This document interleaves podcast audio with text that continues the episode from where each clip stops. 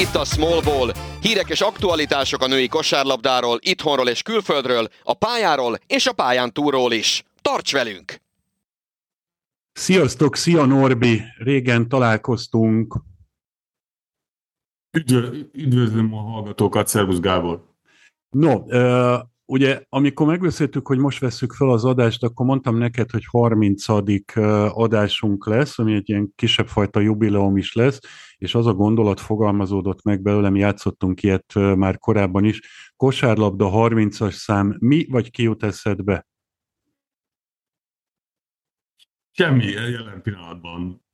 Minek kéne eszembe jutni? Na, akkor mondok egyet. Én, nekem Steve Curry jutott az eszembe, vagy Steph Curry, ha éppen úgy Igen. mondom, mint aktuális líder az NBA-be, és azon gondolkodtam, hogy megkérdezem tőled, hogy mennyire, mennyire tartod őt nagyra, hova, hova rakod mondjuk ilyen all-time legjobb játékosok között?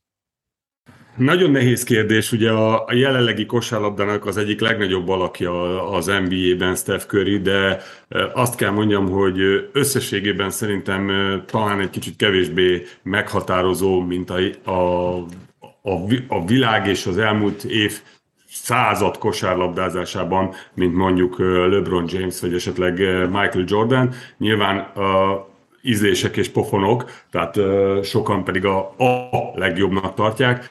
Uh, Steph Curry nagyon jól alkalmazza azokat a fegyvereket, amik neki vannak, de szerintem összességében egy, egy olyan játékos, aki, aki sokat tudott változtatni az NBA gondolkodásán, viszont nem annyira globális játékos, nem annyira összetett játékos, mint amennyire összetett az előbb említett két új ember. Ebben maradéktanul egyetértek veled. Én, én azon gondolkodtam, megválaszolva a saját kérdésemet, hogy ha pár évvel ezelőtt kérdeztek volna meg, akkor akkor biztos nem, nem tettem volna be a top 20-ba, vagy, vagy még annál talán egy picivel beljebb is, de most már tuti oda tenném, és akkor szerintem így ez elég is körével kapcsolatban. Elég sok minden van, amit meg kéne beszélnünk, hiszen mióta legutóbb beszélgettünk itt a Smallball-ba, azóta hát egy csomó minden történt. Most a, a menetrendünk a következőképpen néz ki, haladjunk időrendbe.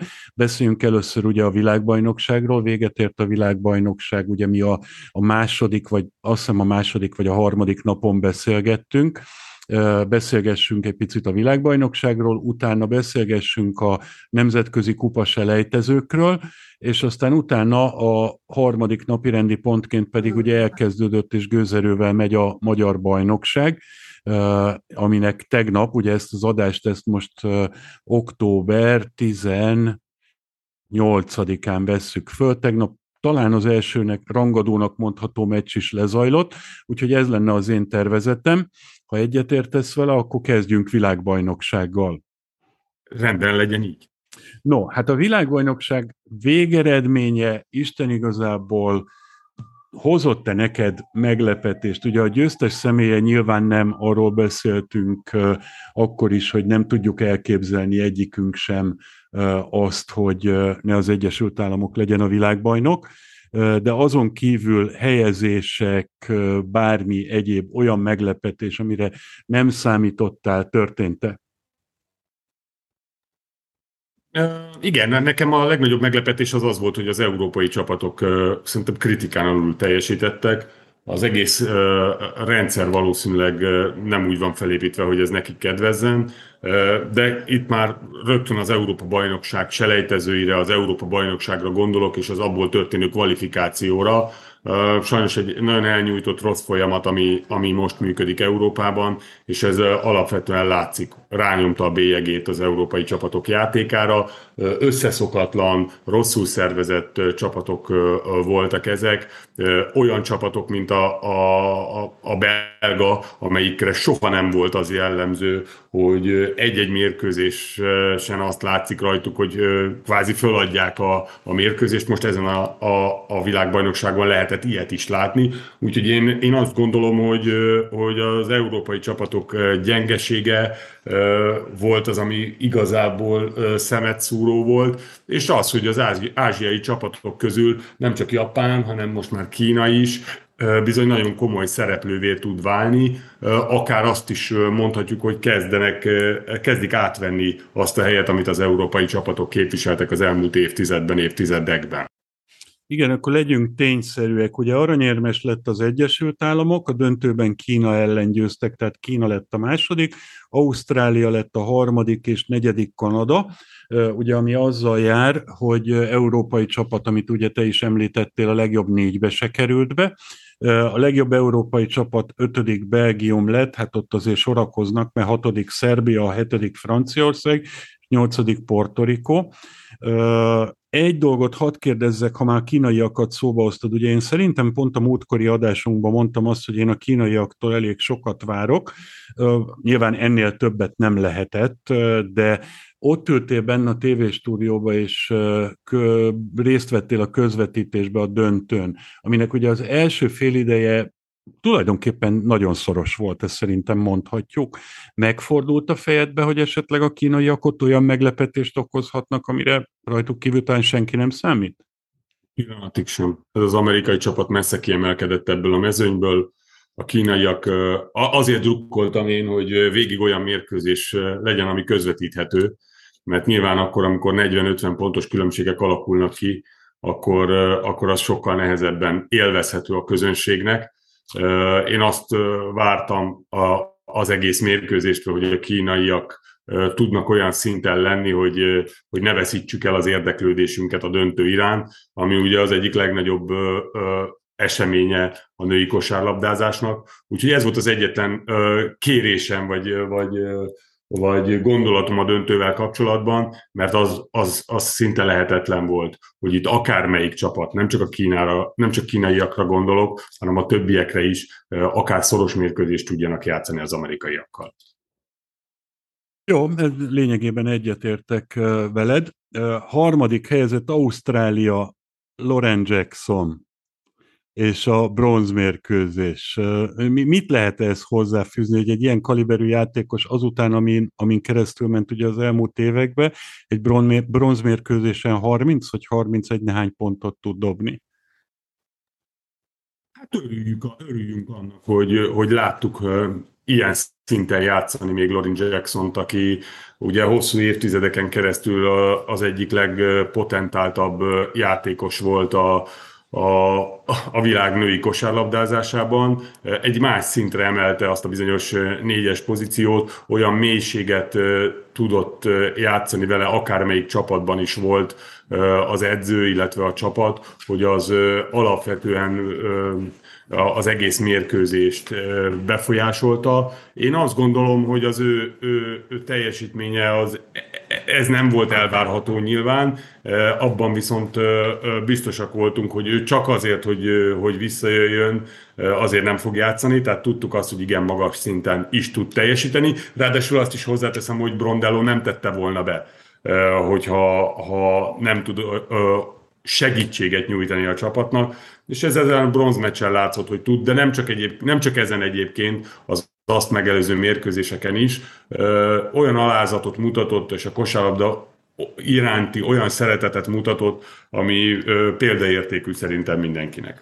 Igen, hát nagyon jó volt őt nézni, meg azt az egész hangulatot, ami őt körülvette, és hát nyilván a visszatérésében a hazai rendezésű világbajnokság az masszívan szerepet játszott, de, de szép volt, jó volt ez így szerintem. Világbajnokság ügyben nekem két kérdésem lenne, mind a kettő relatíve konkrét. Ugye a kínaiakról beszéltünk, és az, hogy a kínaiak egyre előrébb és feljebb kerülnek, ez, ez teljesen egyértelmű és szerintem az sem lehet nagyon vita tárgya, hogy ők jó eséllyel meg is fognak ragadni ott a, a világ élvonalában. De mi a véleményed e tekintetben Kanadáról, és hát az én másik kérdésem Puerto Rico. Kanada és Puerto Rico szerinted képes arra, hogy ott maradjon a világ 4-8 legjobb csapata között? Az a kérdés, hogy milyen szinten. Nyilván most is ott voltak, és az elmúlt évek tendenciája az, hogy azért a kanadai csapat az ott van a világbajnokságok mezőnyében, sőt az olimpiai mezőnyben is, de igazából az a, az a helyzet, hogy azt a bizonyos nagy áttörést azért szerintem ezek a csapatok nem fogják tudni produkálni, mint amit esetleg várnánk tőlük. Ellentétben Kínával, Kína, hogyha ilyen komolyan veszi, ennyit tud együtt készülni, és ilyen szinten tudja menedzselni a női kosárlabdázását, akkor ott viszont azt várom, hogy akár ismét egy szintet tudjon lépni, de ez hosszú évek, majdnem azt mondom évtizedek munkája. Uh-huh. Jó, na akkor még egy, egy kérdés rendezéssel kapcsolatban. Én, amikor először néztem a VB programját, nem akartam hinni a szememnek, nem is értettem, hogy hogy tud lepörögni ez a rendezvény ennyire gyorsan, de aztán letudott. Mennyire, mennyire, hogy is mondjam, életképes az, hogy azt hiszem kilenc nap alatt játszottak hét meccset, vagy tíz nap alatt nyolc meccset a csapatok? Tehát ez valami rettenet. Totálisan lenézése a női kosárlabdázásnak. Ez a véleményem erről. A, a, az egész világon az a tendencia, mind labdajátékok, labdajátékok tekintetében biztos, hogy egyre inkább szélesedik az a paletta, amelyik Európa-bajnokságokon, világbajnokságokon megmutathatja magát. Nemzetek, akik megmutathatják magukat. Sajnos ez a női kosárlabdázás tekintetében szűkül. 12 ö, csapatos ö, ö, a, a világbajnokság, 16 csapatos az Európa-bajnokság, Egyértelmű, hogy ezt följebb kéne emelni, egyértelmű, hogy olyan ö, ö, csapatok nem tudnak ezeken a seregszemléken ott lenni, akiknek bizony ott a helyük, ráadásul a válogatási elvekből adódóan egyáltalán nem a legjobb csapatok játszák, sem az Európa-bajnokságot, sem a világbajnokságot. Ez egy nagyon-nagyon-nagyon komoly rákfenéje a fejlődés tekintetében a női kosárlabdázásnak. Hát reméljük, hogy majd a FIBA vezetői is valami hasonló következtetésre jutnak, és majd változtatnak ezen a rendszeren, mert bizony itt főleg a második... Sajnos nem tudom elképzelni. Sajnos nem hát, tudom elképzelni. A, igen, annyira csak... kicsi a súlya a női kosárlabdázásnak, hogy a FIBA-n belül, hogy súlytalan, mondhatom azt. Igen, csak a probléma hogy, hogy nem tudom elképzelni, hogy ezen nagyon nagy változás lesz. Az én problémám az az, hogy főleg az egyenes kieséses szakaszban már világosan látszott az, és akkor itt most ne is menjünk be abba a sorsolásos dologba, ami, ami hát mi, mi is beszéltünk róla, meg én másokkal is, hogy nem is értem, hogy az egész az honnan és hogyan jött, de az, hogy csapatok meccseket föladnak, mert egyszerűen a, a játékosaik, tehát az aktív rotáció tagok, azok nem bírják a terhelést, ez egy, ez egy teljes nonsens szerintem, ez biztos, hogy megoldásért kiállt. Hát ha rajtam múlna, akkor még egyszer ilyen biztos nem történne meg. Reméljük, hogy szkeptikusabb vagy, mint, mint az szükséges lenne, de félek tőle, hogy igazad lesz. Az a baj, hogy, hogy a, a női fizikum nem arra arra predestinált, hogy ennyi mérkőzést lejátszol le ilyen rövid idő alatt, ráadásul gyakorlatilag felkészülések nélkül. Ez most nem erre a világbajnokságra vonatkozik, hanem például arra a FIBA ablakra, amit most mi novemberben le fogunk játszani. A női kosárlabdának az ásnak a szépsége az nem a zsákolásban van, abban van, hogy precíziós módon együtt játszanak a játékosok, olyan passzokat, olyan szép megoldásokat alkalmaznak, ami, ami egy összecsiszolt csapatjátékot teremt a végére. Ez az, amit totálisan ö, ö, kiölnek ma a, a női kosárlabdázásból, legalábbis válogatott szinten. Nem lehet együtt dolgozni, ebből adódóan a fizikum az, amelyik egyértelműen dominál, ami nyilván nagyon fontos szegmens, de ha a fizikum dominál, akkor tudomásul kell vennünk azt, hogy a női sportban megjelennek azok a fenotípusok, akik gyakorlatilag férfias izomzatokkal rendelkeznek, akik nagyon komoly ö, olyan tesztoszteron mennyiséggel rendelkeznek, ami az erőt a, ö, ö, fogja előtérbe helyezni. Ebből adódóan én, mint férfi, biztos, hogy sokkal nehezebben fogom nézni, és nézem már mai nap is a, a női kosárlabdát, hiszen ez egy olyan, olyan út, amelyiket szerintem egyáltalán nem szabadna elvárni a női sporttól. Még egy, talán már elmondtam, ezekben az adásokban is, amikor a 80-as, 70-es, 80-as években Martina Navratilova és Chris Evert Lloyd egymás ellen teniszezett a Grand Slam döntőkön, akkor, akkor nagyon nehezen tudom elképzelni férfi társaim nevében mondom ezt, hogy volt egy férfi is, aki Martina Navratilovának drukkolt, hiszen egy, egy szép nőies nő játszott, egy gyakorlatilag egy férfias ö, ö, ember ellen, és ebből adódóan bizony, amit igazán szeretünk nézni a női sportban, az kiveszett már akkor, és azóta csak még jobban megteszi ezt, ezt az utat. Én azt gondolom, hogy ez egyáltalán nem jó út. Nem kell ennyi mérkőzést lejátszani, sokkal kevesebb mérkőzést kell lejátszani, sokkal több felkészülési idő kell a, a, ezekre a tornákra, egy-egy mérkőzésre, és akkor igenis sokkal jobban élvezhető a női kosárlabdázás. Nem emlékszem rá, hogy itt az adásban elmondtad volna ezt a példát, de egyébként tök egyetértek, és abba mindenképpen megerősítelek, hogy én sem Martina Navratilovának szurkoltam annak idején. Na, de mi menjünk tovább. Szerintem a világbajnokság egyrészt viszonylag régen be is fejeződött, másrészt van, van azért még itt nekünk aktuális és nagyon izgalmas témánk. Menjünk át az európai selejtezőkre ugye ami minket, magyarokat, mind az Euroligában, mind a, az Eurocupban érintett. Kezdjük szerintem az utóbbival, ahol ugye a csata egy izraeli csapat ellen, ha nagy küzdelembe is, vagy mondjuk azt, hogy közepesen nagy küzdelembe is, de alul maradt, tehát a csata nem jutott föl a, az Eurocup főtáblára. Kint voltál Budapesten a visszavágón, lett volna esélyük szerinted? Ugye egy, egy, egy meccsen láttam ezt a, az izraeli csapatot, a csata is a, a évelei formát fut-futott, még igazából azt kell mondjam, hogy nem nagyon lehetett látni azt, hogy, hogy mit akar. A karaktert a, a, egyébként egyik csapaton sem, egy nagy küzdelem volt, megpróbálta mindenki a lehető legtöbbet kihozni, de hogyha már az előző, előző gondolatmenethez akarok csatlakozni, akkor itt bizony még nem lehetett azt látni, hogy össze vannak csiszolva a csapatok. A küzdelem dominált elsősorban, és ebből most az izraeliek jöttek ki jobban. Fizikailag egy picit erősebb csapat benyomását keltették, és talán ez az, amelyik döntő faktor volt.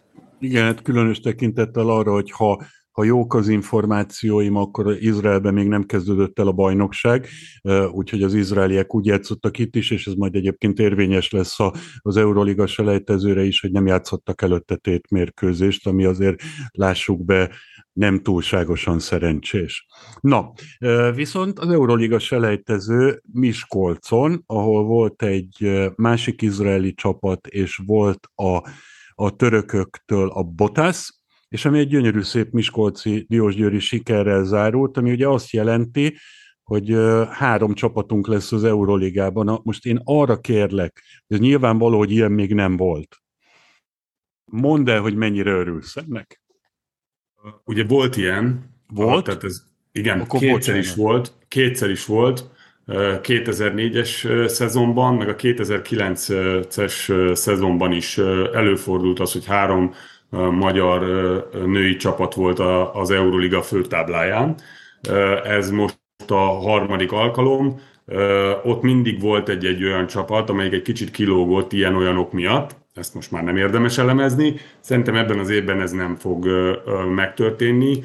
Itt a, a Sopron ugye egy egészen más kategóriát jelent, és én azt gondolom, hogy továbbra is komoly célokat kell, hogy kitűzön magának az Euróligában, de a Szexárd és a Miskolc felépítettsége és, és szakmai színvonala is azt gondolom igen magas szinten van, és nem tudom azt elképzelni, hogy ebben az évben hasonlóképpen járjon akármelyik csapatunk is, mint ahogy múlt évben a Szexárd járt, ugye, hogy nem sikerült győzelmet jelenten, nem sikerült győzelmet szerezniük. Én azt gondolom, hogy simán benne van az, hogy három-öt győzelmet mind a két csapat tud ebben a, a nehéz Euroliga sorozatban is csinálni, különösen hazai pályán. Én azt gondolom, hogy ezzel a szervezettségi szinttel, ezzel képesek lehetnek arra, hogy komoly eredményeket is elérjenek.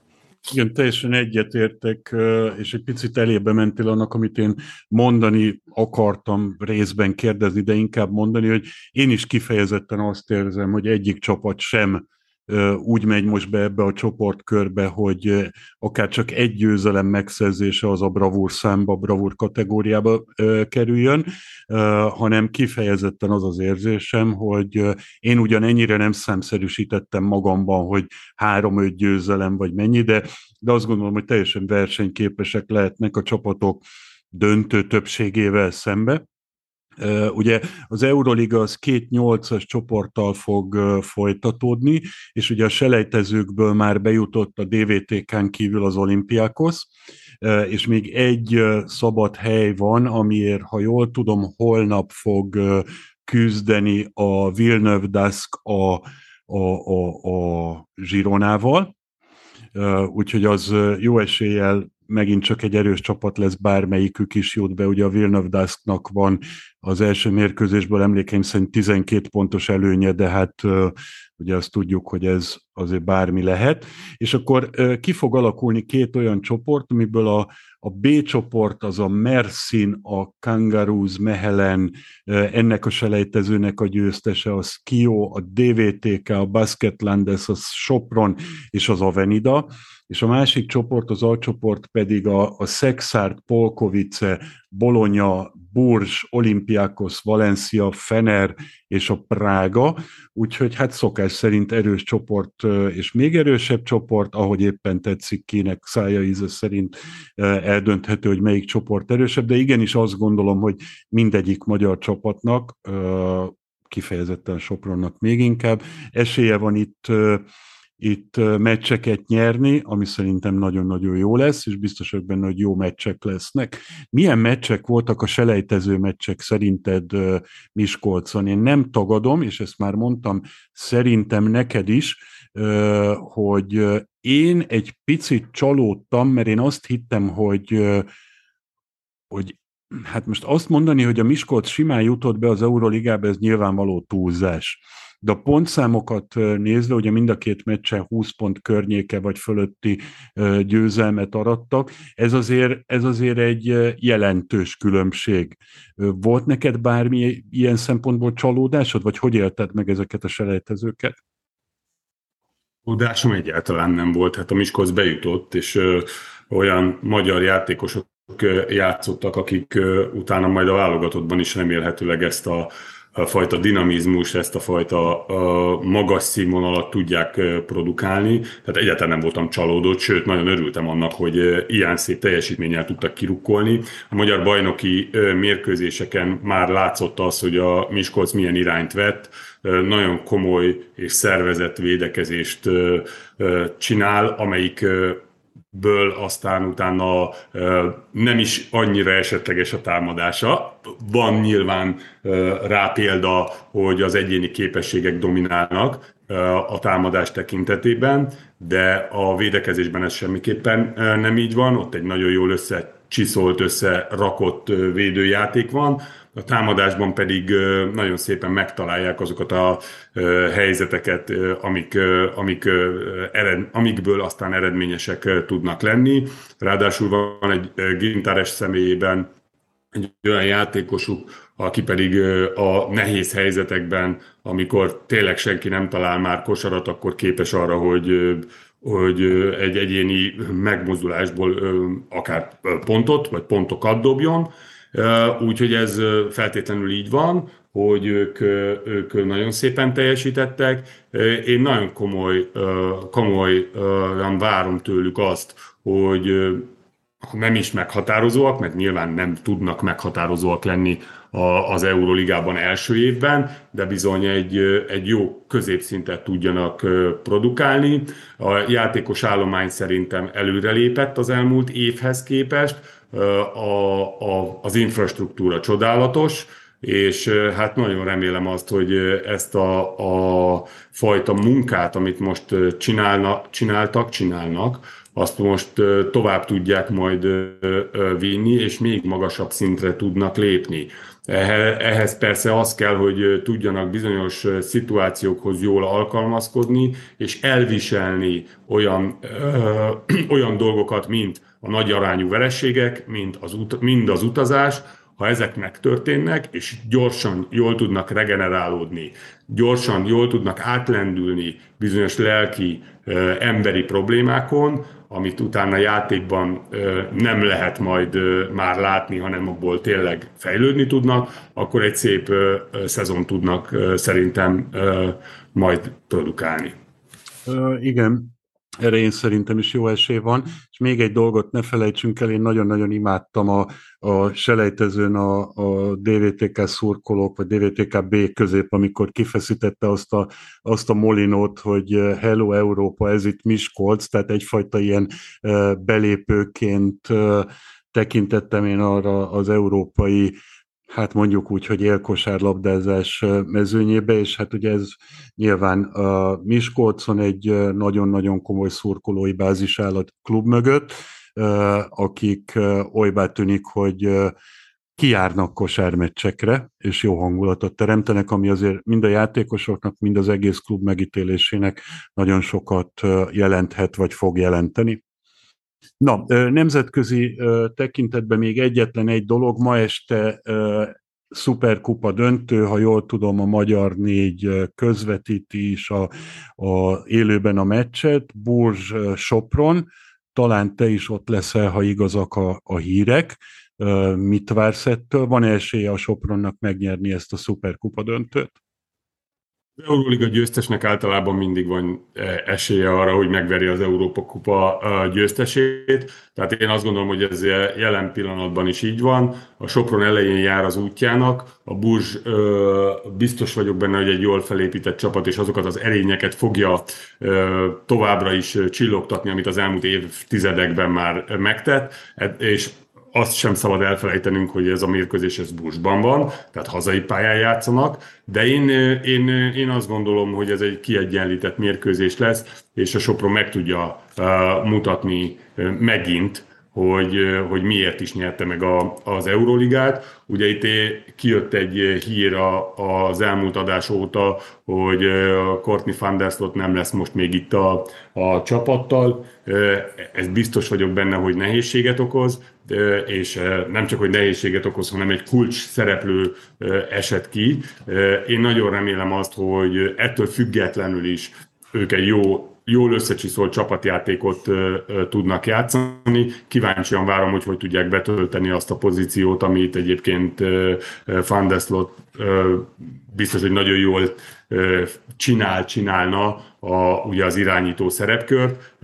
Én azt gondolom, hogy nagyot azért nem fogunk csalódni, mert sőt, még az is lehet, hogy nagyon pozitívan fogunk, fog, nagyon pozitív dolgokat fogunk látni, hiszen azért, ha jól prognosztizálom, akkor Fegyverneki Zsófi fog játszani az egyes pozícióban elég sokat, amelyik pedig olyan színvonalat garantál, ami, ami az elmúlt 10-12 évben már, már, már megmutatta, hogy, hogy viszont képes nagyon-nagyon magas szintre.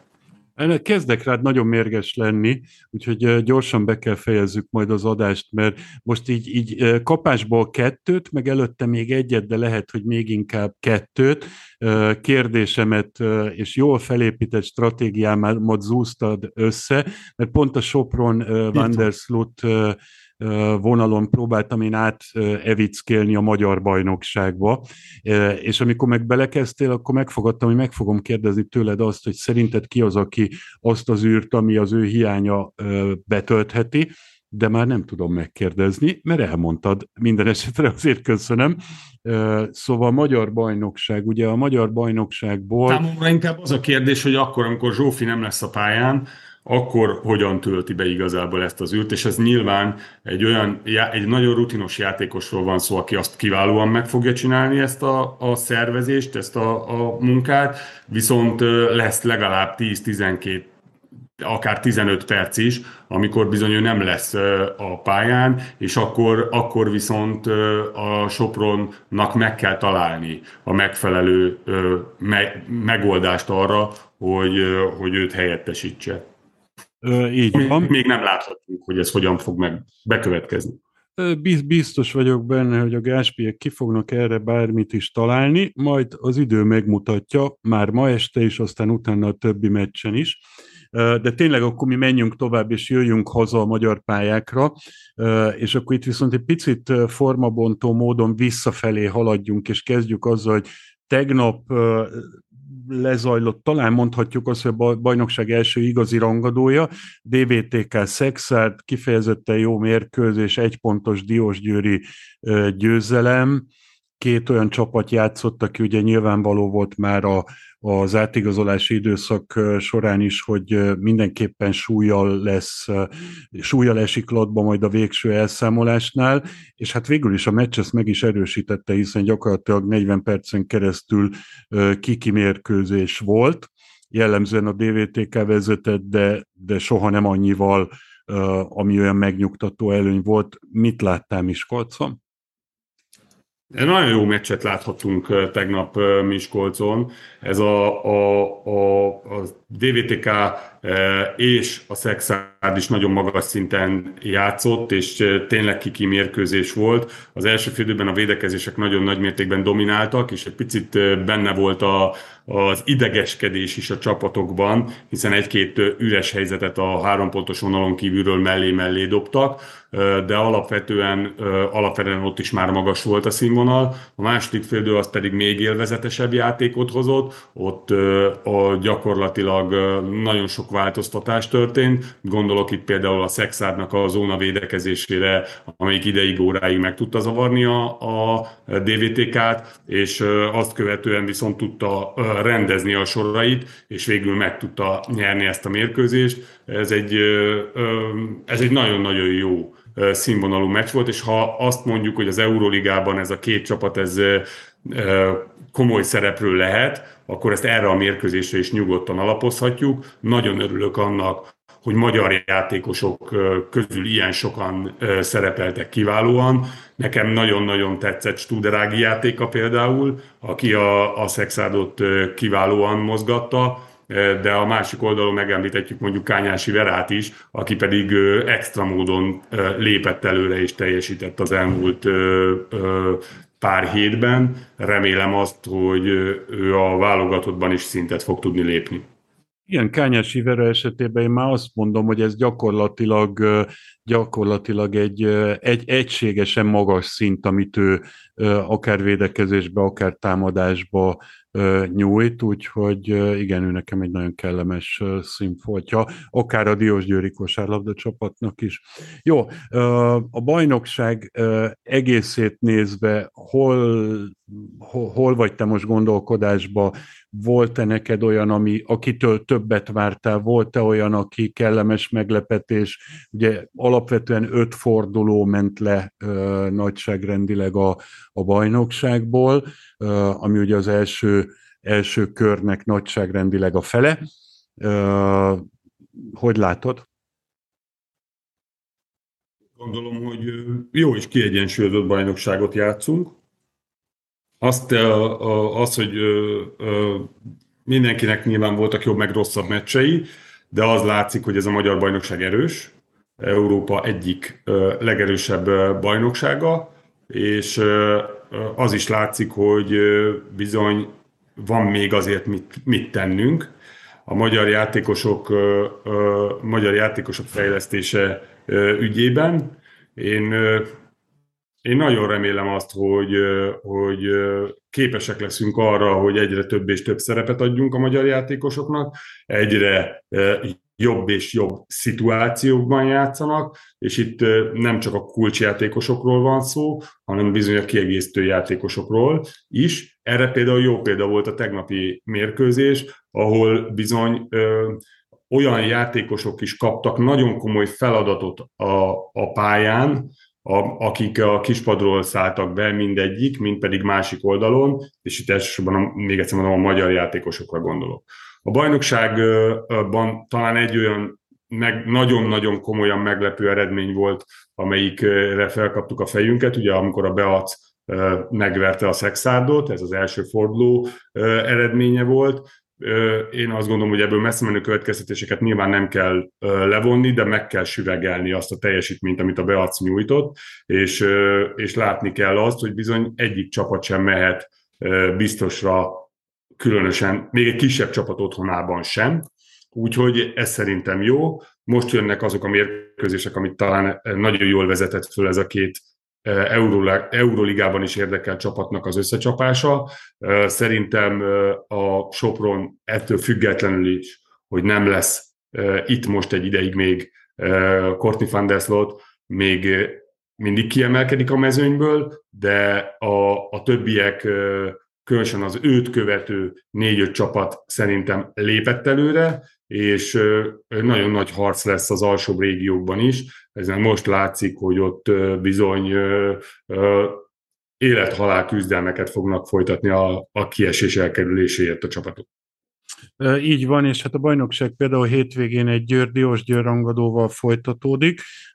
Én személy szerint is kíváncsi vagyok, hogy hogy fog majd az a mérkőzés alakulni, meg nyilván a többi meccs is. Aztán utána jövő héten elkezdődnek a, az Eurokupa, Eurocup regular season mérkőzései, tehát a csoportmérkőzések, aztán rá egy héttel, ha jól tudom, akkor az Euroliga is már játszik, úgyhogy igazán izgalmas és mozgalmas időszak előtt állunk, aztán ti pedig majd nem sokára mentek a válogatott edzőtáborba, de szerintem addig még mindenképpen fogunk egyet beszélni. Én már most azt gondolom, hogy nem terveztem ennél többet és mást. Köszönöm neked az idődet. Van-e neked olyan, amit úgy gondolsz, hogy még mindenképpen meg kéne beszéljünk? Azt hiszem nincsen, szerintem végigértünk. Akkor köszönöm neked az idődet, köszönöm a hallgatóknak az idejét és azt, hogy meghallgattak bennünket, és jelentkezünk körülbelül tíz nap, két hét múlva. Szia Norbi! Köszönöm szépen, sziasztok!